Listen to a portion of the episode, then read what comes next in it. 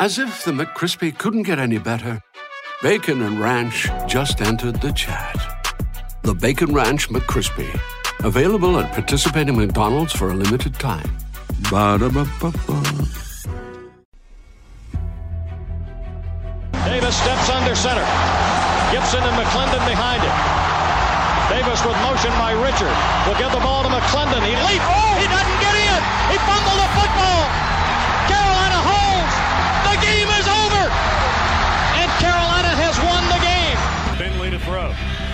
Over the middle, intercepted. Wolford again.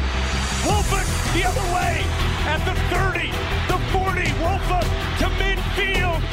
Miles Wolford with the pick. The heels on the doorstep of an enormous victory. Left side of the line. Hood standing to Williams' is right. Williams gonna throw. One on one. Davis Has it. Touchdown. Carolina wins. Carolina is the Coastal Division champion. Bernard fields it at the 26. Heading to the far side. Gio at the 35. Gio, he's at the 50. No, he's not. Yes, he is. Gio is going to take it for a touchdown. Are you kidding me? Connor Barth for the possible win. Snap, spot, kick away, high enough, long enough.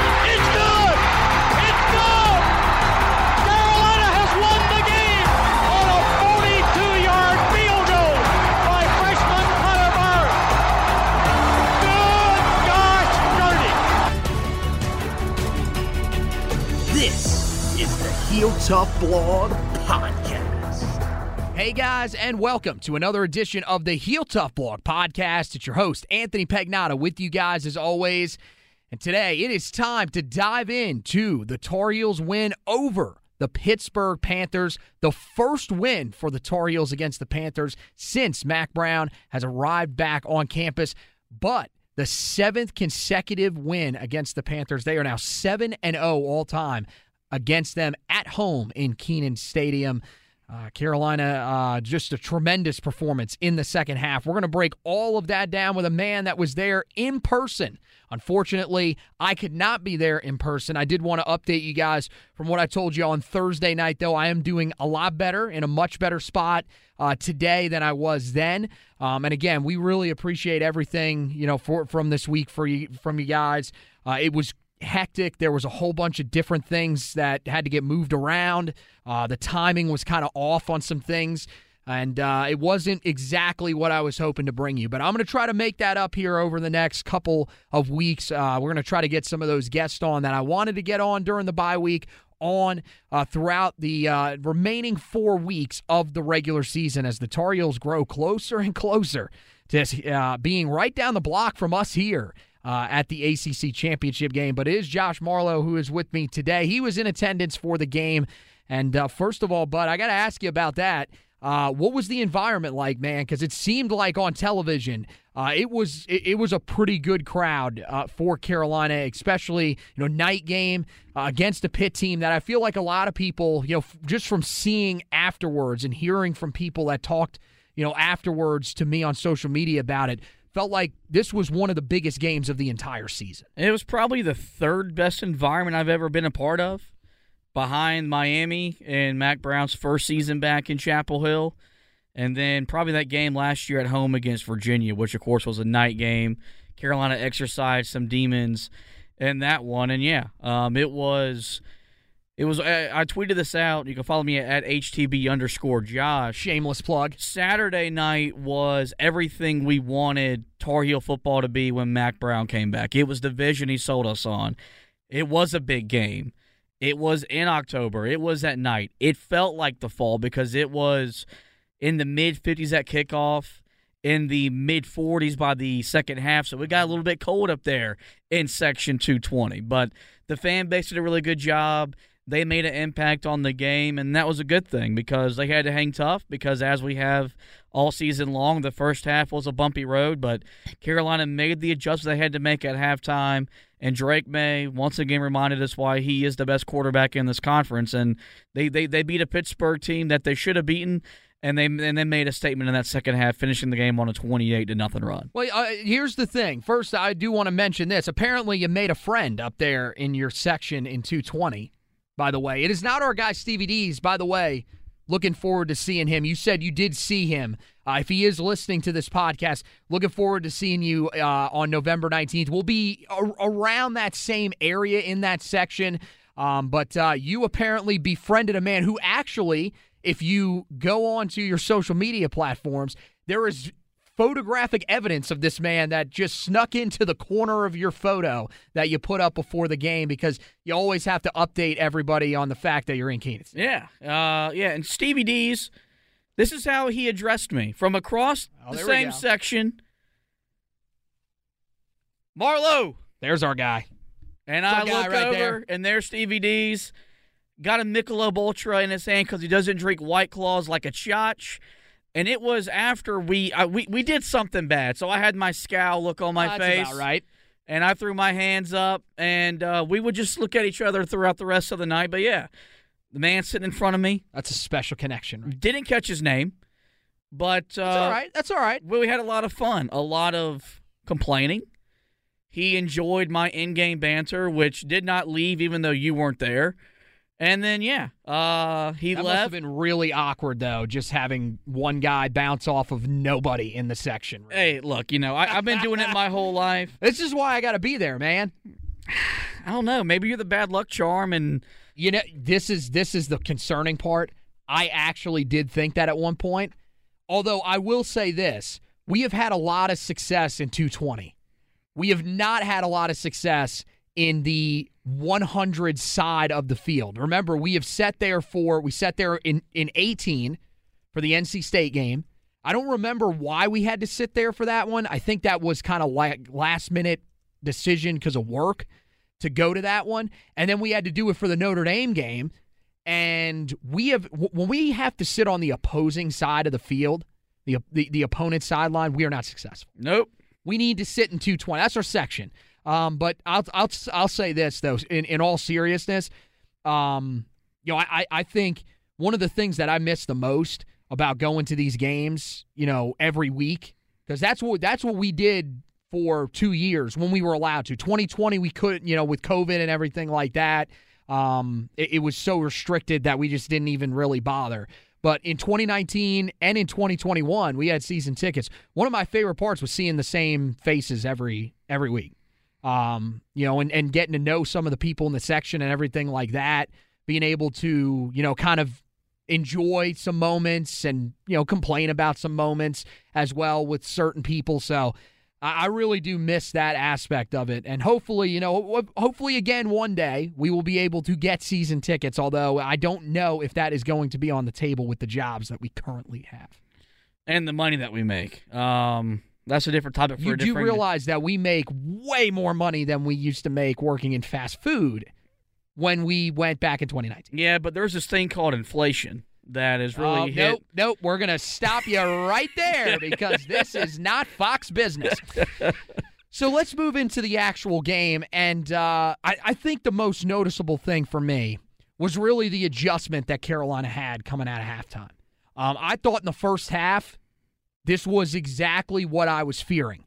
Yep. Um, there were some teams throughout the ACC, Wake Forest, um, that really, really struggled on Saturday. That did not look the part of the teams that they have been throughout this year. And it felt like this was one of those, I'm not going to say trap games, but it felt like this was one of those slip up spots that you kind of looked at on the schedule and said, yeah, well, if, if, if they're going to lose a game, it could be here. And they come out and look, it wasn't automatic. I mean, they were down they were down 17-14 at the half. Pittsburgh first of all creates a 3 and out and then drives down the field and goes up by 10. Israel Abanikanda runs into the end zone. He had a he had an extremely successful night, no no doubt about that. But really, you know, the defense was just getting destroyed with the deep post. The amount of times that Pittsburgh ran that route drove me insane. And I thought, you know, watching at home, I thought uh, Matt Hasselbeck, that's it's Matt, right? Yeah, Matt calls those games. Tim is the one that does the NFL stuff. Um, Matt Matt Hasselbeck did a tremendous job of of breaking it down. He said, "Why is it that over and over again they're running the same play, and Carolina's safeties are nowhere to be found?" Well, Tim Hasselbeck, or excuse Matt Hasselbeck. No, it's Tim. Is it Tim? Yes, you have him backwards. Okay, so it is okay. So Tim Hasselbeck did a tremendous job. Tim, welcome to the Tar Heel safety. I, I don't even know what to call it at this point. Misery, madness, it's the same stuff. But after that, I don't. I, I thought Carolina blitzed a decent amount in the first half. I thought they ramped it up a little in the second half, but I think you just got to give credit to the guys up front, really, and and and Cedric Gray and Power Echols when they would blitz. I thought they just did a much better job of getting pressure on the quarterback, and that completely changed things on the defensive side of the ball. Yeah, no, I mean, look, I, I think we, we, talked about it after Miami that that was Gene Chizik's defense in a nutshell. Bend, don't break, give up yards, don't give up points. But also, so was Saturday, where his trademark when he was here back in 15 was you're going to give up points in the first half. He's going to make the two or three adjustments he has to make at halftime, and you're going to clamp him down. And that's effectively what happened. They came out and they, they let a touchdown go right down the field as we let uh, Abanikanda run right into the touch, into the end zone because we just didn't want to tackle him, which was an odd choice. But after that, something happened. I don't know if something got said. I don't know what happened on that sideline. That level of physicality they played with from the middle part of the third quarter till the end of the fourth quarter, we haven't seen maybe since Butch Davis was here. And I'm not exaggerating because they beat Pittsburgh up and they got off blocks. They made plays in the open field, and and they and the, the, Kedon Slovis was 14 to 31. They they took him off his marks, and they had to make him try to make some throws that he's not capable of making. And you know, I, I put a tweet out in the first half about Tony Grimes and Storm Duck because in the first half they were god awful. I was praying for them to be off the field. They both made plays in the second half that they're capable of making on a game in, game out basis. But that defensive right. line, despite only recording one sack, they made an impact. And the biggest issue we've had with them for the longest time is that when they weren't getting to the quarterback, they still weren't impacting the game in some form or fashion. That wasn't the case the other night. Even though they weren't sacking Slovis, they were they were getting him out of rhythm, off his spots, trying to make some throws he couldn't make, and that was the biggest thing. And all of a sudden, those blitzes were getting home a little bit often and it, it, it all came together in that second half, and that's really been my biggest thing all year. Is that as a guy who's been very critical of a team that's been seven and one, mm-hmm. it's about it needs to look better because it's it's capable of. I wouldn't ask it to look better if I didn't think it could. I, I still believe that it could look better. What about them safeties though? No, Cameron Kelly's a, he's a lost cause. What but, I'm gonna be honest with you, he's not even the biggest issue at this point. And, and Gio Gio Biggers cannot cover. He's man. a quote My bigger gosh. concern. Oh, but man. but the last 22 minutes of the game, they validated why I was critical because they can play good defense, and they did. And you look what happened. Yep. They went on a 28 to nothing run and they beat a team's ass. That's what good football teams do. Yeah. And, well, and, you know what it looked like? It you you said the last time that we saw that type of physicality, the last time we saw that type of defense was when Butch Davis was here. I think you saw that at times in 2015. There were some games, remember in the middle of that season, there were some games that Carolina simply dominated. I mean, they destroyed opponents. I mean, Wake Forest was in there, they destroyed them. Miami, like there were a couple teams that they just beat to a freaking pulp at home. And that's the I, I I'm with you on that. I want this team to be able to beat the, some of these teams down. And that's what they did in the second half of this game. It wasn't it, it, look, it wasn't an overall beatdown. We've seen those before. Yeah, we would love to see those. But I don't think that this is what what that this Carolina team's going to do. At some point in these games, Carolina is always going to be in some sort of battle. There is pretty much one game the entire season. And even then, there were moments in that Virginia Tech game where you said to yourself, well, if Virginia Tech scores here, we could have a game on our hands. Other than that, every single one of these games has been difficult for Carolina. It is not easy. But if you can get that type of performance from this team overall, but especially this defense in the second half of games, you feel confident. And here's the thing to be honest with you, they have been getting this in the second half of games. Now, I, I, look, that that fourth quarter against Duke was not good, but even with that fourth quarter that they had against the Blue Devils, Carolina is still averaging just seven points per game allowed in the second half in conference play. So this is a team that at halftime is figuring out what they have to do and coming out with a refocused mindset. It's just you've got to avoid that calamitous quarter that we've seen now twice so far this year. You held on and beat Duke, and you held on and beat App State earlier in the year. You can't have that later on down the line.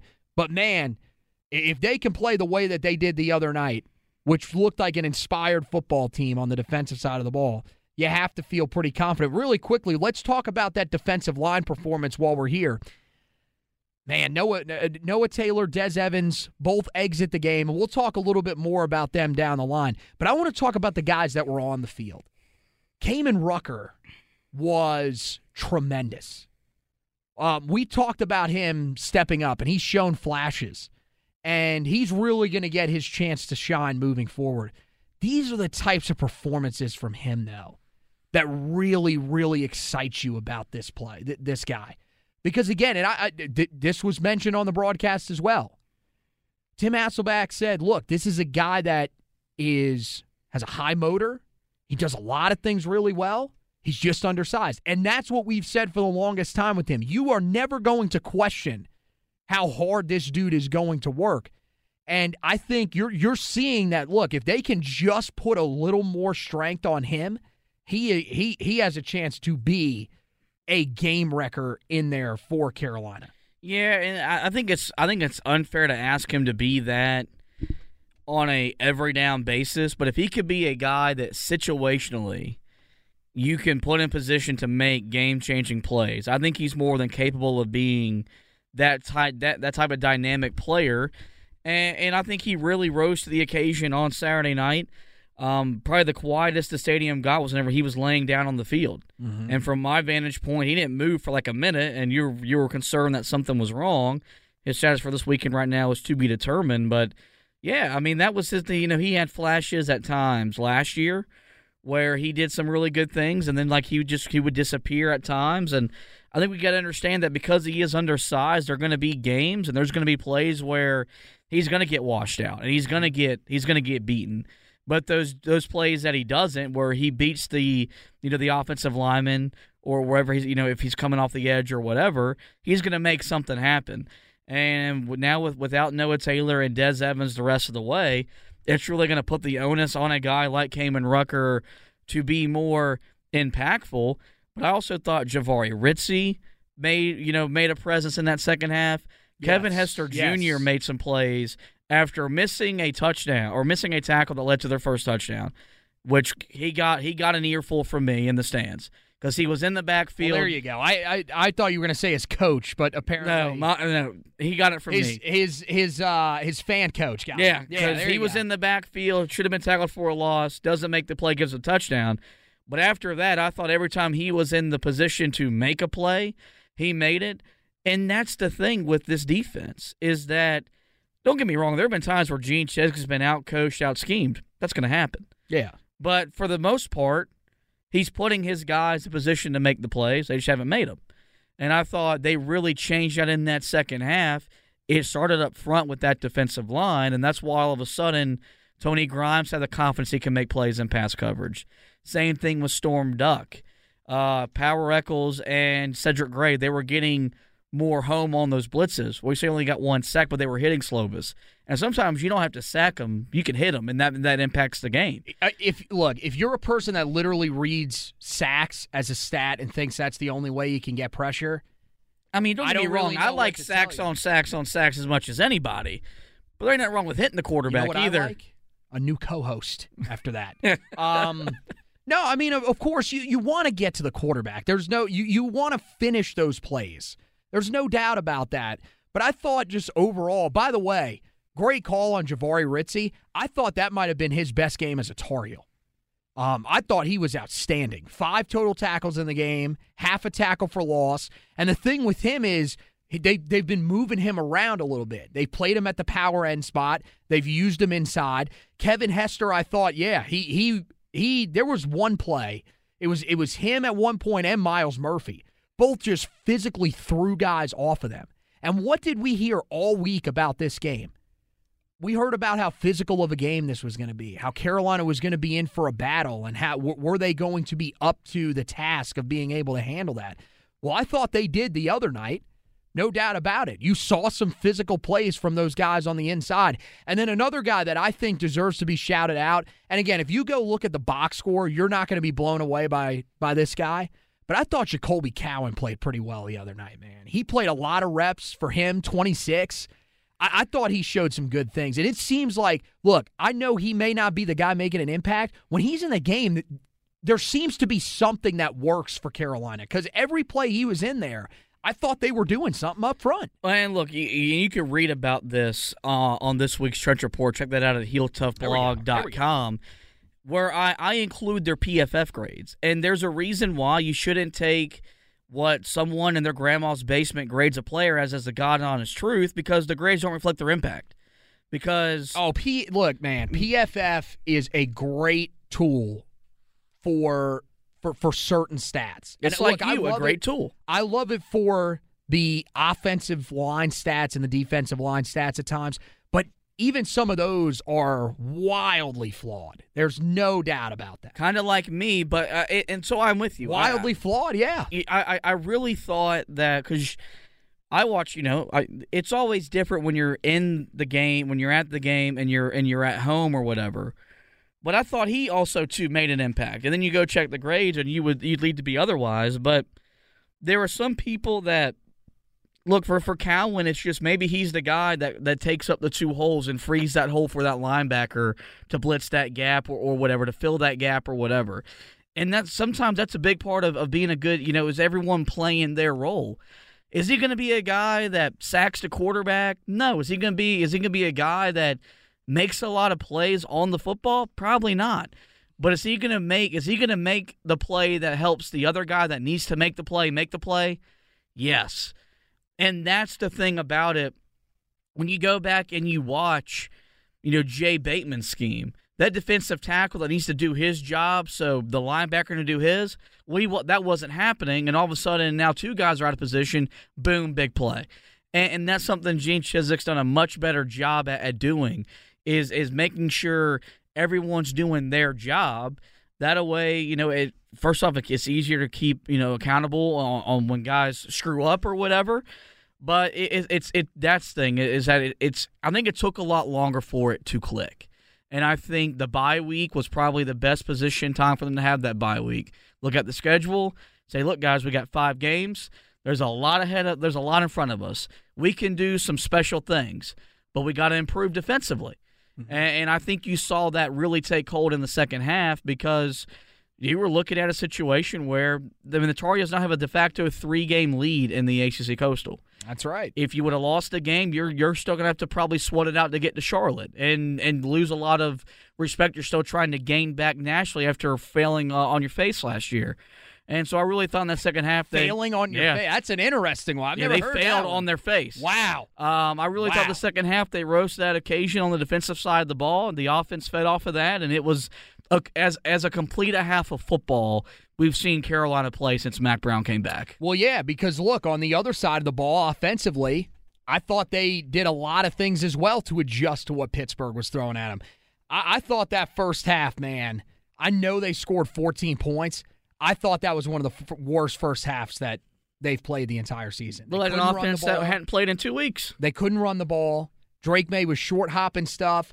The offensive line, look, I didn't think the offensive line was terrible. Again, the other, I, I think teams have learned the way that you can try to affect this Carolina offense is you just have to send a ton of guys at them. Yep. You have to blitz. And I thought in the first half, they did a really good job of blitzing Carolina, and and there were times where guys just did not have answers. Um, it would look there were definitely times the offensive line failed. There was one Uh, Ed Montilus working on a double team with Asim Richards didn't break off. Guy comes right up the middle, drops Drake Maye. That's that's something that you have to correct. In the second half, they did.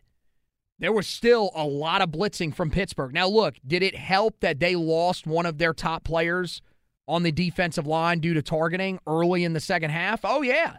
There's no doubt about that.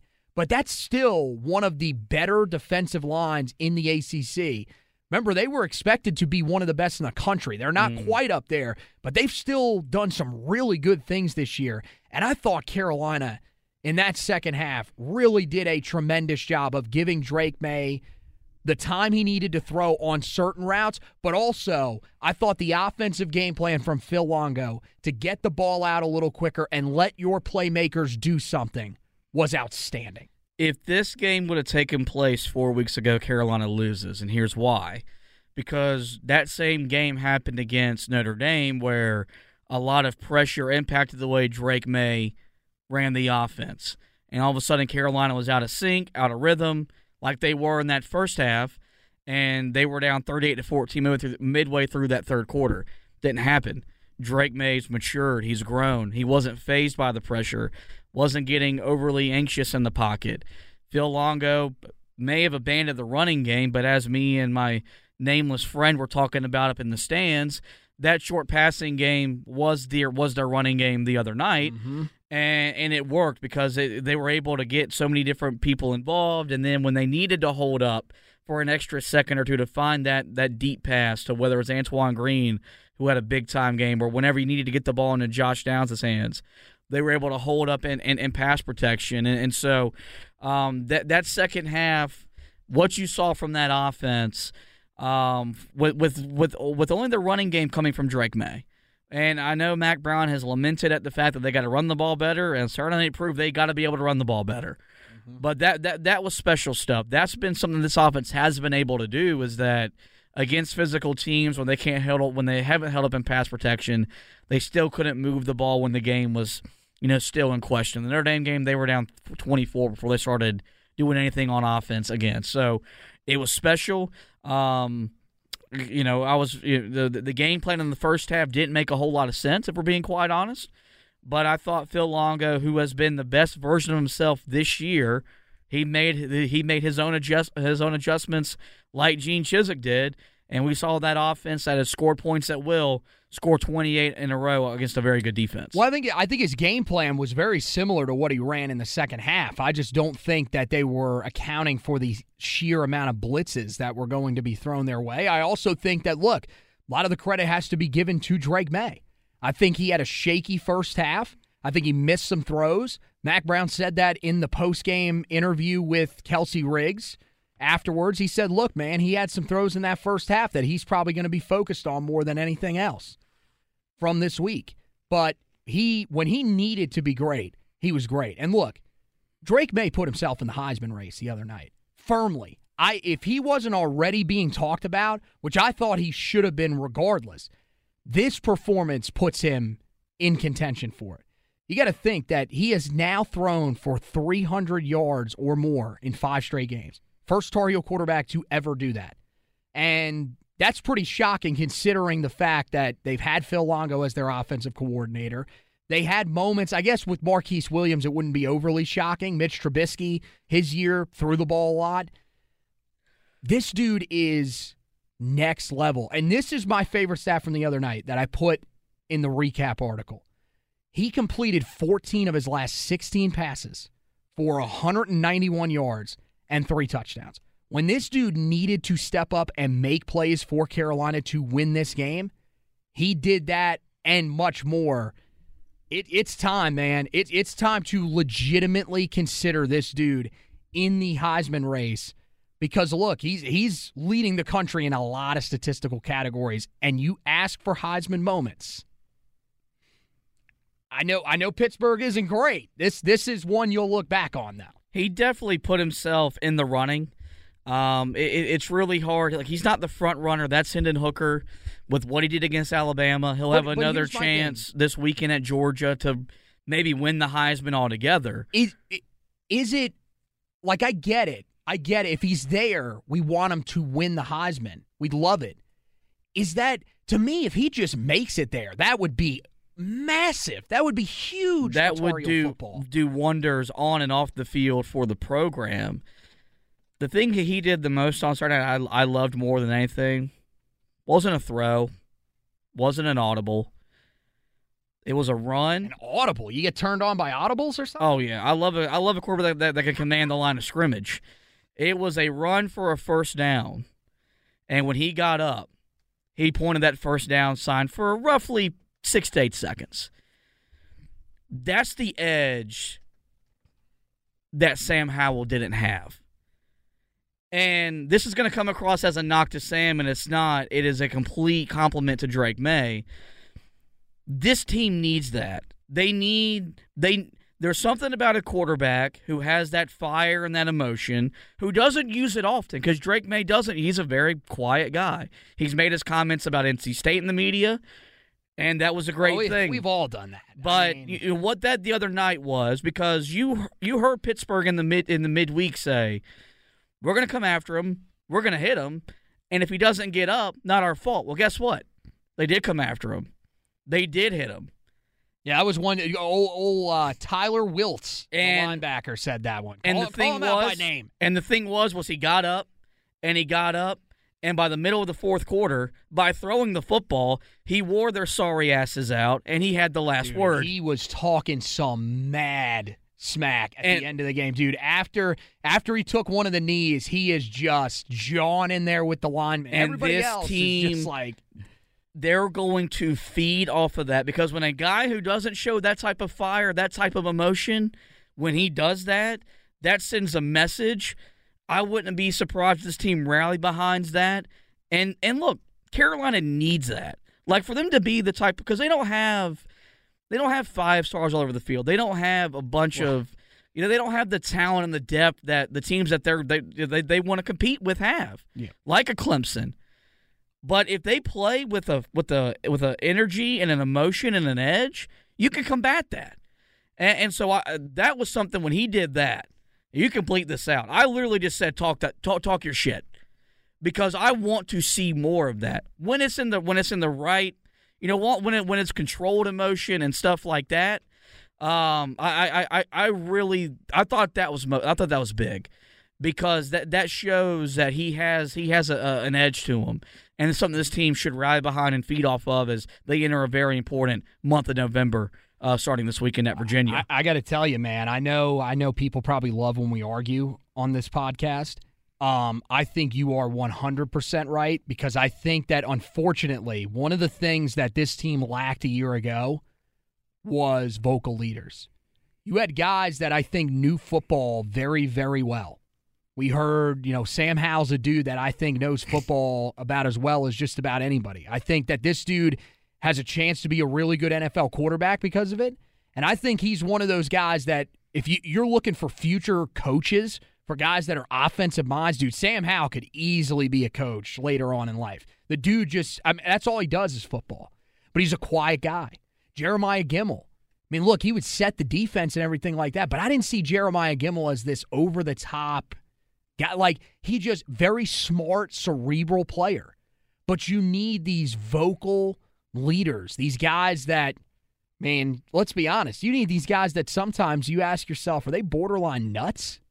Like, you- got a quarterback, Drake Maye, just talking smack right in the face of defensive linemen that have been hitting him the entire night, that are easily much bigger than him. But he just doesn't care. Like, it's, I, I think, yeah, it's great, man. I, I love the attitude that he brings. And I think that's the thing. It's a guy that is good, but he's going to wait until that moment to start talking. He's not a guy that, hey, man, I throw a long touchdown pass in the first quarter. I'm going to be jawing at you. We've seen guys like that before. Looking at you, Spencer Rattler. Uh, but it's a guy that is confident in himself. And yeah, from time to time, hey, man, if someone is talking to you, you talk right back to them. You're good enough to be able to do that. So yeah, no, I I, I think you're spot on with that. Um, one of the other great things out the, the the other night was you had Antoine Green, Josh Downs. Man, I, both of these guys just tremendous again. Over 100 yards receiving in each of the last two games for both guys. They are the first receiving duo in program history to be able to accomplish that feat. But look, man, I know Josh Downs did some really good things, and and he, is a heck of a player. I thought the other night when we talked about the injury to Antoine Green back in the back in excuse me back in early summer, back at, at the start of fall camp. I think we we knew like okay this is this is a significant injury. Carolina needs this guy at wide receiver, no doubt about it.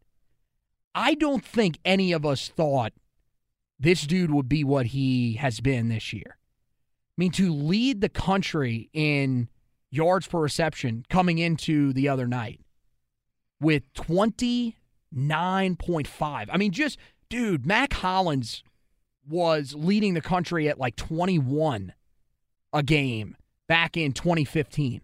Yep. This dude is absolutely destroying that.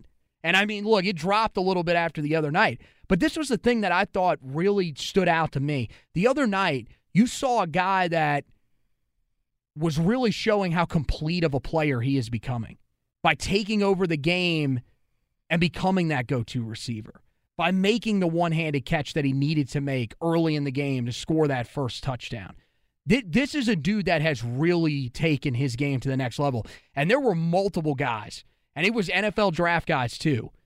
He is really starting to put himself on some of these radars with just how much growth he has shown over really just the course of these four these five games, excuse me, that he has been in there since coming back from injury.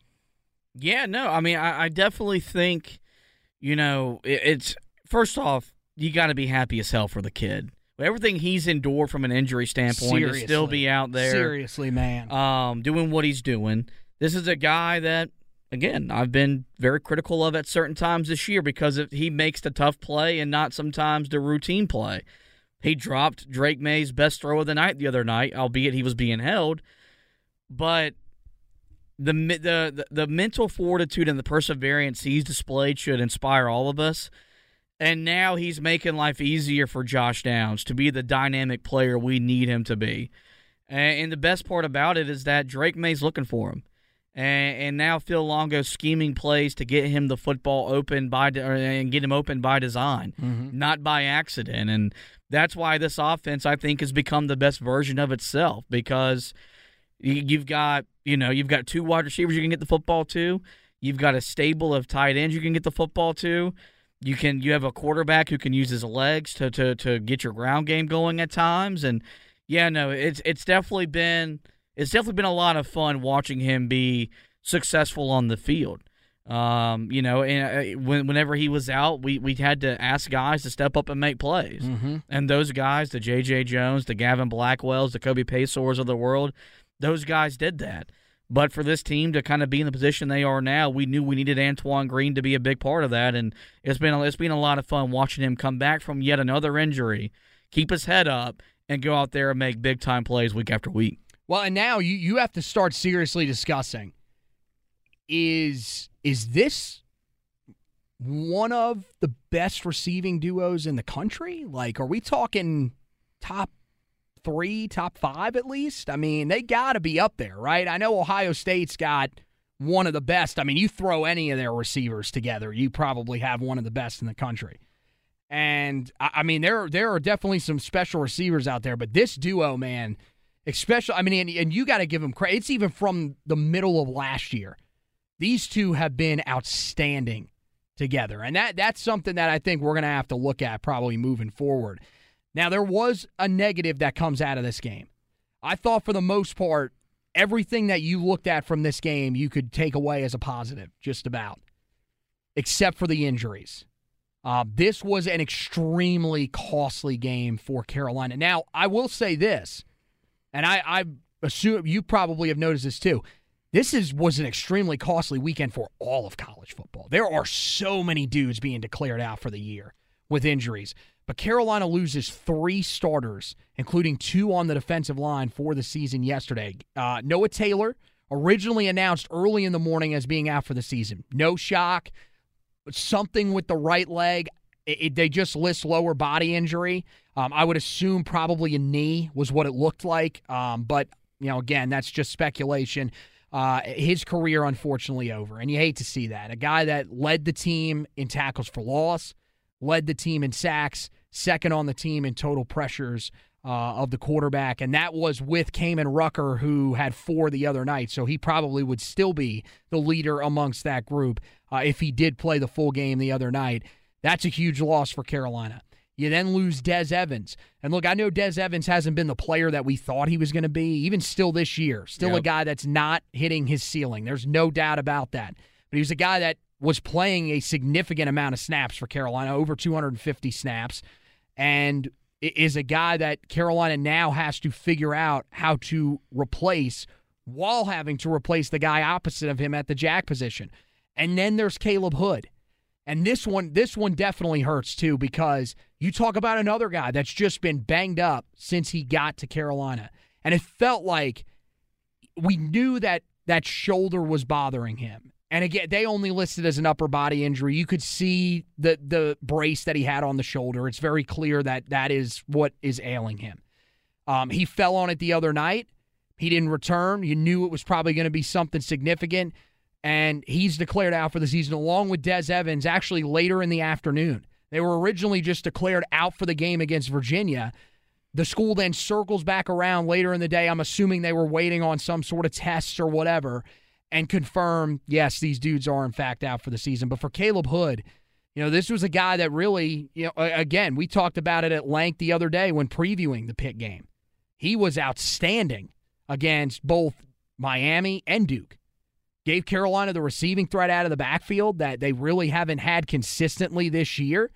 And I thought did some really good things even in pass protection at times for Carolina. He looked like he was the number one running back for this team, and now he is out. Um, what what do you make of these three injuries? I mean, these no doubt you lose three starters. It is huge, and I, I think I saw some people that were concerned I don't know if I'm overly concerned just yet, but these are ones that I think could start to show themselves a little bit over the next couple of weeks. Yeah, the look, first off, these these definitely hurt and you feel you feel really sorry for the three kids whose season gets cut short in the midst of Carolina maybe having one of the best seasons in the history of the program. Defensively, um, this is a this is a, a prime example of why rotating players is a is, is a necessity mm-hmm. because injuries are a part of the game. It's going to happen. You want to have guys ready to go and step up. They did a much better job of that. I thought Malachi Hamrick made some plays on Saturday night. He's got to be a guy you're looking at and saying, "Hey, you are you are a, a, a big time recruit coming out. You know, we need you to step up and make plays." I also, on the flip side, when Noah Taylor left, okay, that hurts. Des Evans goes out of the game, it hurts. And maybe this was just an in the moment thing. Carolina's defense played better without those two guys on the field. I thought so too. That's why I'm not as concerned. I thought dude stepped up, man. And so I think you know now you need that to carry over for four more weeks, and we'll find out That's, if we're good if yeah. we're good enough. also, you know it's year four of Mack Brown. You should have recruited enough depth on at, at, on on your defense to sustain these injuries because nobody's going to feel sorry for you and you can't use that as an excuse if you fall short. Mm-hmm. You can only look back at yourself and then eh, and say, "Got to play more guys. We got to do a much better job getting guys ready to play." So I'm not. I, I think I think you're going to miss Taylor's leadership, that vocal leadership at times, because he has been a guy that has has I think really you know he was the one that was involved I think with Tony Grimes in the in the Notre Dame game. I think he's been a guy that's that's tried to keep everything positive while it wasn't going well on the football field. Des Evans, there's probably a conversation we have later this offseason, probably about him transferring out of the program. It's not working here. Ooh. As for Caleb Hood, whew, um, I think it's a bigger blow than we might think, just because I, I don't know how good we can run the ball with our running backs. That's the one I'm most concerned about. And, and you know, I I I, oh, I, yeah. I love what a, what a Omarion Hampton is going to be. I love what George Pettaway is going to be. They're not ready to be those type of guys yet, and they shouldn't be. They're 18 year old kids. I like Elijah Green. Do I like Elijah Green for 10 to 15 carries a game? I don't know. It's the same problem with DJ Jones. You like them because they could be situational backs. Well, now you're asking those guys to increase the workload, and I think we can all sit here and agree we don't want Drake Maye running the ball more than he has to because the the more hits on the body, you risk something bad happening, especially because Of course, of course. he likes to go air May and jump up in the air, which scares us all to death. Thank God he's taken that off. So resume here the I, I, I think it's, you know, on the surface, it sucks. But I do think that defensively, you should be at a point to where you're ready to, to step up and combat that. Also, like as I mentioned, I thought we played better without those two guys. I don't know what that means for the long haul. I thought that was my initial thought on Saturday night. I am though concerned about the running backs and how they make up for Caleb Hood because I thought he brought a level of physicality to that backfield they desperately needed. Yeah, look, look I, I like I said, I think Hood's the most concerning to me because you just don't know a lot about the running backs that are back there. Um, we thought we knew something about Omarion Hampton, and I, am I'm with you. I still think he's going to be a really good player. There, oh, he no, he, But- he is. Yeah, but, But, what he did the first two weeks was first off against an FA, you know, a FCS opponent and a and a overmatched App State. yeah, and, and what no, Georgia State, And, and Geor- Georgia State was that his was his game. other yeah, one. Yeah. Yeah. So we had to take those games with a grain of salt. Asking this guy to come out and, and tote the rock twenty to twenty five times. There's only so many TreVeyon Hendersons in college football, whereas an 18 year old, you're ready to be that type of back. Yeah, I mean, look, man, I'm I'm I'm not. I know they're FC, like you said, they were lesser opponents. I'm not going to downplay those because you're talking about a guy that was a summer enrollee that came in late and pretty much just jumped into the offense and was that good right out of the gate. So look, there there's there's potential for him to have really good games down the stretch. I think the guy that gives me the most confidence is probably Elijah Green because I think you you saw in that game against Duke there are some elements of what we saw last year with British Brooks of a guy that has kind of waited his turn. He has the physical skill set, and now maybe this is his opportunity to step up. He got the opportunities the other night. I thought, you know, it was weird. He only ran for 18 yards, but did it not feel like it, he was more effective than that? Just a little bit more effective than that? Like, I, I felt like there were moments where it was like, okay, he did something pretty good there. I wasn't going to complain anytime they gained positive yards running the ball because Yeah, that was like, I in a sheer felt like stock of them running the actual football. I, I was ne- there was never a point where I was like, why are they still running Elijah Green? So I, I think there's potential for him. George Pettaway, you know, Mack Brown said they've been trying to get him more incorporated into the offense. I will say this: you got to catch the ball. You had that one opportunity down near the goal line and you dropped it. You know, when you're on the field, you've got to make the most of those reps. But I think you're there. There are. This is the one good thing about having that battle back in the spring and into fall camp that we heard about where guys weren't able to separate and you had so many guys taking first team reps. You have a lot of guys that are familiar with Drake Maye, that are familiar with the first team offense. But ultimately, what it comes down to is look, the offensive lines, they have to do their job in run blocking. mm-hmm. If you do your job to open these lanes up for these dudes, it is going to it, it- it's going to result in success. So it's on them to step it up. Uh, and I, I- think they're more than capable of it because I've there's been times I know early in games they've struggled, but I think that one of the things we talked about earlier in the year they've worn guys down. I think that could come defensively. I mean, look, man, the defensive line Carolina's recruited that position as good as just about any other team outside of quarterback and maybe wide receiver. Um, I, they are as deep as it gets there. They're just going to have to move guys around. Um, Chris Collins is probably going to be your main guy at, at the jack position. But look, he's played over 250 snaps already this year. So he's been out there a lot. You probably haven't realized it, but he's a guy that's out there. I think he's been better this year. He hasn't, you know, there haven't been moments where he's really shown up um, with with errors and, and and mistakes. So I think he's a guy that's that's more than capable of handling that. And then I think you know, you've got some other guys that are going to move around there. They said, you know, Kaimon Rucker could play a little bit there. Malachi Hamrick, as you talked about, he's a guy that's going to probably get a little more run down the stretch of the season. And yeah, I, I I've liked some of the things that I've seen from him so far this year as well, especially for a guy that is one a freshman and two, extre- extremely undersized for an edge rusher. But he's a guy that just plays with that edge rusher mentality that you want. So I think he can have success. When you go to the power end spot where Des Evans plays, that's the thing is Kaimon Rucker is kind of the guy that fits that position best too. But you've got Jahvaree Ritzie who has played some there and has done some good things. Jacoby Cowan, as I mentioned the other night, I thought he looked really good, and they're going to see him. And Mack Brown mentioned in his press conference the other day that even now they might look to Beau Atkinson, the true freshman, to come in and play a little bit as well. So I, the depth there I, is not too concerning to me. Now, I will say this Kaimon Rucker, along with Bryson Nesbitt, by the way, too, which if if he can't go, I mean, look, you love to have Bryson Nesbitt out there, but the tight ends are fine right now. Kamari Morales looked really good the other night. Copenhaver had a catch as well. He's more than capable. If Kaimon Rucker cannot go against Virginia, then then there's a legitimate conversation. Then there's some panic because then I mean, you're pretty much counting on guys that are unproven. That that would more than likely leave you because you're still going to want to play Jahvaree Ritzie inside if you can. That is more than likely going to leave you with a situation where Chris Collins and Jacoby Cowan will be out there together a lot. And I, you just don't know enough about those guys. That's that's the one area that I'm probably a little concerned. Uh, the one thing, uh, uh also, before we uh, get you to break here, Tar Heels now in firm control of the Coastal.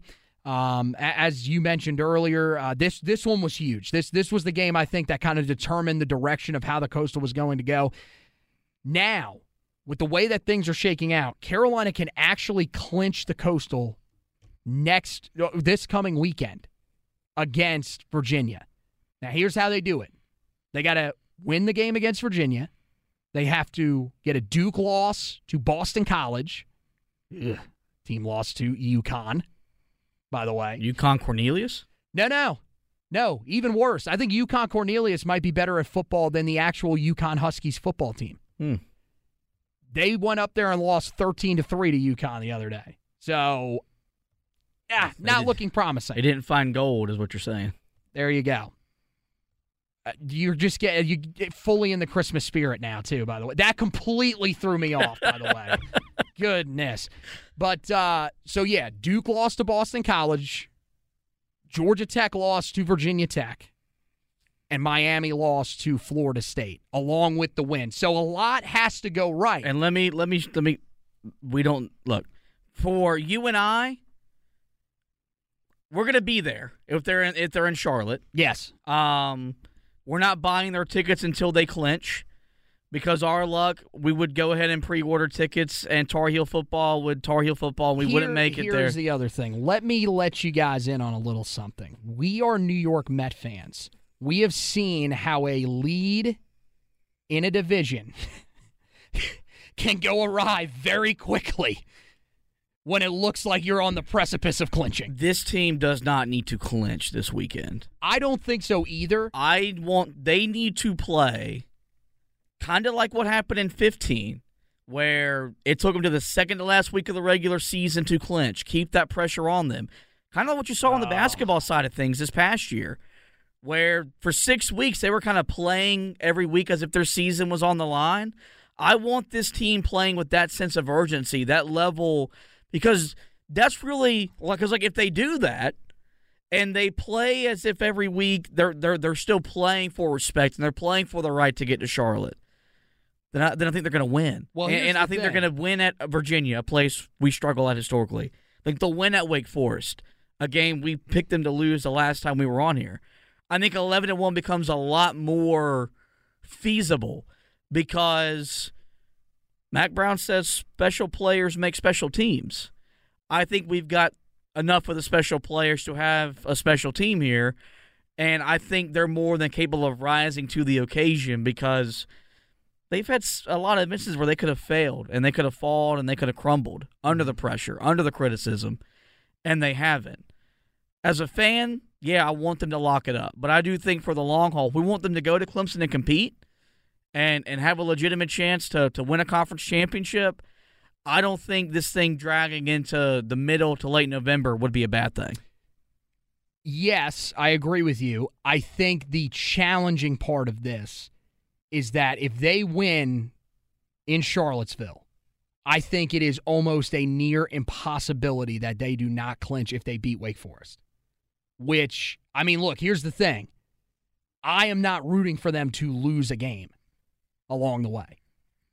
That is that is not happening. That is I because that's that's also that could turn you in the complete opposite direction as well, depending on how you lose that game. Um I, I get it. I get what you're saying that you'd like to see it go probably to that Georgia Tech week because to me, you don't need more motivation for that NC State game. Yeah, no. You- you last to- year's embarrassment alone That- should that's be enough. enough motivation to beat them into the ground. Ex- Exactly. That one, no question, that should be no issue for you. Georgia Tech, I, I don't know though. I, I just I don't think it's possible because it, if I like that they will probably have to go into Wake Forest and win to win the division. Mm-hmm. But I just, if they win that game, w- w- just trying to do quick math in my head, it, it seems like it's a near impossibility because all the tiebreakers that you would own. The only way that you would not is you would have to have Georgia Tech win out from here, and and the problem with that is that team starting to fade a little bit right now. And I, I get it. Jeff Sims is hurt. They're starting quarterback, but you can see that the interim head coach is it, that that that luster starting to wear off just a little bit. Yeah. So I don't know. I, I, I think I like I said, I don't see any way that they will clinch on Saturday. I just I I don't think first of all, I do not think that Duke is going to lose to Boston College. I think Duke is a much better team than people want to give him credit for. Um, I think we saw that firsthand. And I do not think that Georgia Tech is going to lose to Virginia Tech. I know that Georgia Tech has not looked good, dude. Virginia Tech is pathetic. Mm-hmm. So, but we'll we'll we'll have to wait and see. I will say this: I will. I I'm no, I'm going to do it. I guarantee Miami will lose to Florida State. Hundred percent. There is no chance that crappy Miami team, the way they're playing now, will beat that Florida State team. So you'll have that one, Tar Heel fans. But the other two, I don't know about that. Well, a uh, couple of notes that we have for you on the way out involving two of those games down the stretch of the season that we talked about. I'll tell you both of those coming up after this break right here on the Heel Tough Blog podcast back right after this. Your kicker's lining up for an onside kick. The chances of regaining possession are slim. The stakes are high and the tension is higher. Your pulse is racing. He kicks and you watch as the ball lands. Make every play feel this exciting with DraftKings Sportsbook, an official sports betting partner of the NFL, and their unbeatable offers. Right now, new customers can make any $5 NFL bet and get $200 in free bets if your team wins. Check this out. In addition to the usual bets, everyone can boost their winnings with DraftKings stepped up same game parlays. Maybe you want to bet on one of your favorite Tar Heel players. Maybe you like Michael Carter and his matchup for the Jets that week. Or maybe you want to bet on the total number of tackles that Cole Holcomb will have in a game. You can do all that on DraftKings Sportsbook. To make things even sweeter, you can throw down on stepped up same game parlays once per game day all season long. Download the DraftKings Sportsbook app now and use the promo code TPPN to get $200 in free bets if your team wins. Just place a $5 bet on any football game only at DraftKings Sportsbook using the promo code TPPN. Minimum age and eligibility restrictions apply. See show notes for details. There are plenty of ways to find out everything that you need to know about Tar Heel football and basketball. Just go to Facebook, search at Heel Tough Blog, and find the Heel Tough Blog Facebook page and like it. When you do, everything the articles, the podcast, all in one central location on your timeline. Not a big Facebook user? Head over to Twitter at Heel Tough Blog on Twitter. Make sure you give it a follow, and you can follow the personal pages of our talents here at the Heel Tough Blog at HTB Anthony for Anthony Pagnotta, myself at HTB underscore Josh for Josh Marlowe, and at Hack Zubbard 2 for our recruiting analyst, Zach Hubbard. Hey guys, welcome back in Heel Tough Blog Podcast. Anthony Pagnotta, Josh Marlowe with you. Couple of notes, as I mentioned, about the games uh, heading down the stretch of the season. Carolina now with just one game that does not have a set game time. It's that Georgia Tech game because they did get the game time for Wake Forest. That game in Winston-Salem will be a 7:30 kick on ESPN2. And guess what, folks? You can thank Wake Forest for losing to Louisville the other night. That looked like that could be a game day game. Yeah. We were staring that one down. Sam Hartman literally threw it away. Six turnovers in one quarter. They They literally over just eight times in the half. they just turned How? they literally turned game day off to their audience onto another one. Oh my God, that was just absolutely brutal. But still, primetime kick for Carolina on the road against the Demon Deacons.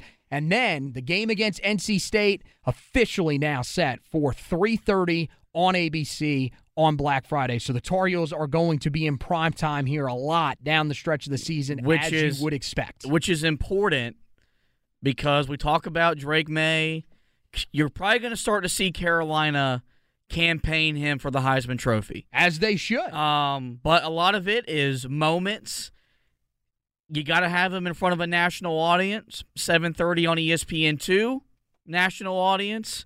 That Black Friday game against your rival.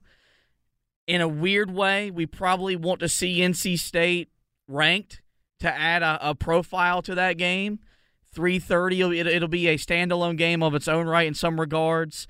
Um, with, with the World Cup and everything else going on, but he's going to have a couple chances before that ACC title game to at least submit himself as a Heisman contender up there with the Hendon Hooker, C.J. Strouds of the world.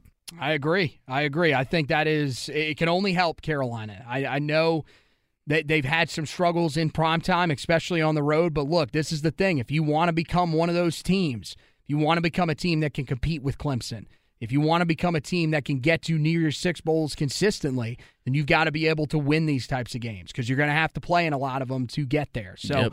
We'll see what Carolina can do with those primetime games. So, hey, guys, that's going to wrap it up for this edition of the podcast. Again, want to thank you guys so much for being flexible with us here over uh, this last week or so. It has just been crazy. There is so much stuff that has gone on, and um, it, it is. I'm so glad to be able to come on here and, and, and still talk to you guys and everything like that. Uh, this is this is therapy enough for me to be able to come on here sometimes and just air it out and talk Tar Heel football. And uh, I've received some messages and everything. I greatly appreciate that, guys. I really do. And I'm so happy that you guys are enjoying the podcast as well. Hopefully, you know, this is helping you guys through uh, your daily life and everything like that. And, you know, being able to listen to, you know, two guys that are extremely passionate about the same team that you are, uh, talk about them week in and week out. Uh, but make sure you head over to the website, heeltoughblog.com. I do have an article up there breaking down the injuries and their impacts. Also goes a little more in depth on the guys that have to step up at those positions. Uh, sort of narrows it down a little bit, especially at the running back spot. The guys that I think will feature in the most here down the stretch uh, run.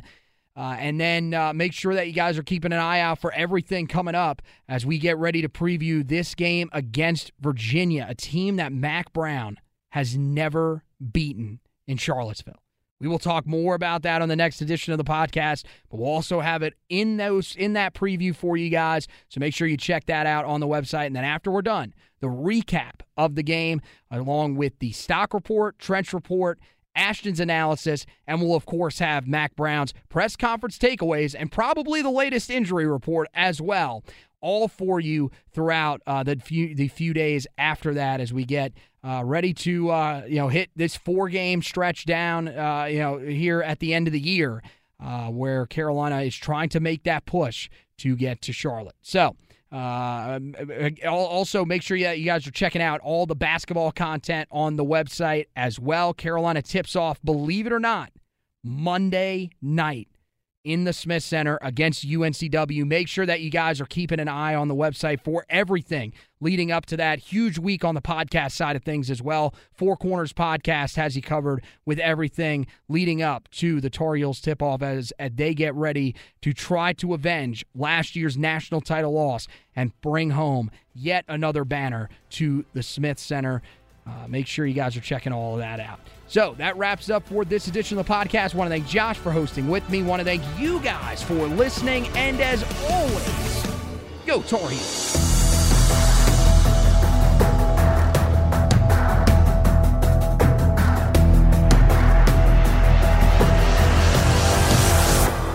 Guys, Anthony here. We want to thank you guys for listening to this edition of the Heel Tough Blog podcast. If you could, make sure you head over to wherever you listen to your podcast, find out where you can rate, review, and subscribe to the podcast, and go ahead and do that for us. The rating and reviewing, that helps us to move up some of those rankings, and the subscribing, that is for you, so you don't miss any editions of the podcast coming up. We look forward to you being a part of the Heel Tough Blog podcast family moving forward. And thank you once again for listening to this edition.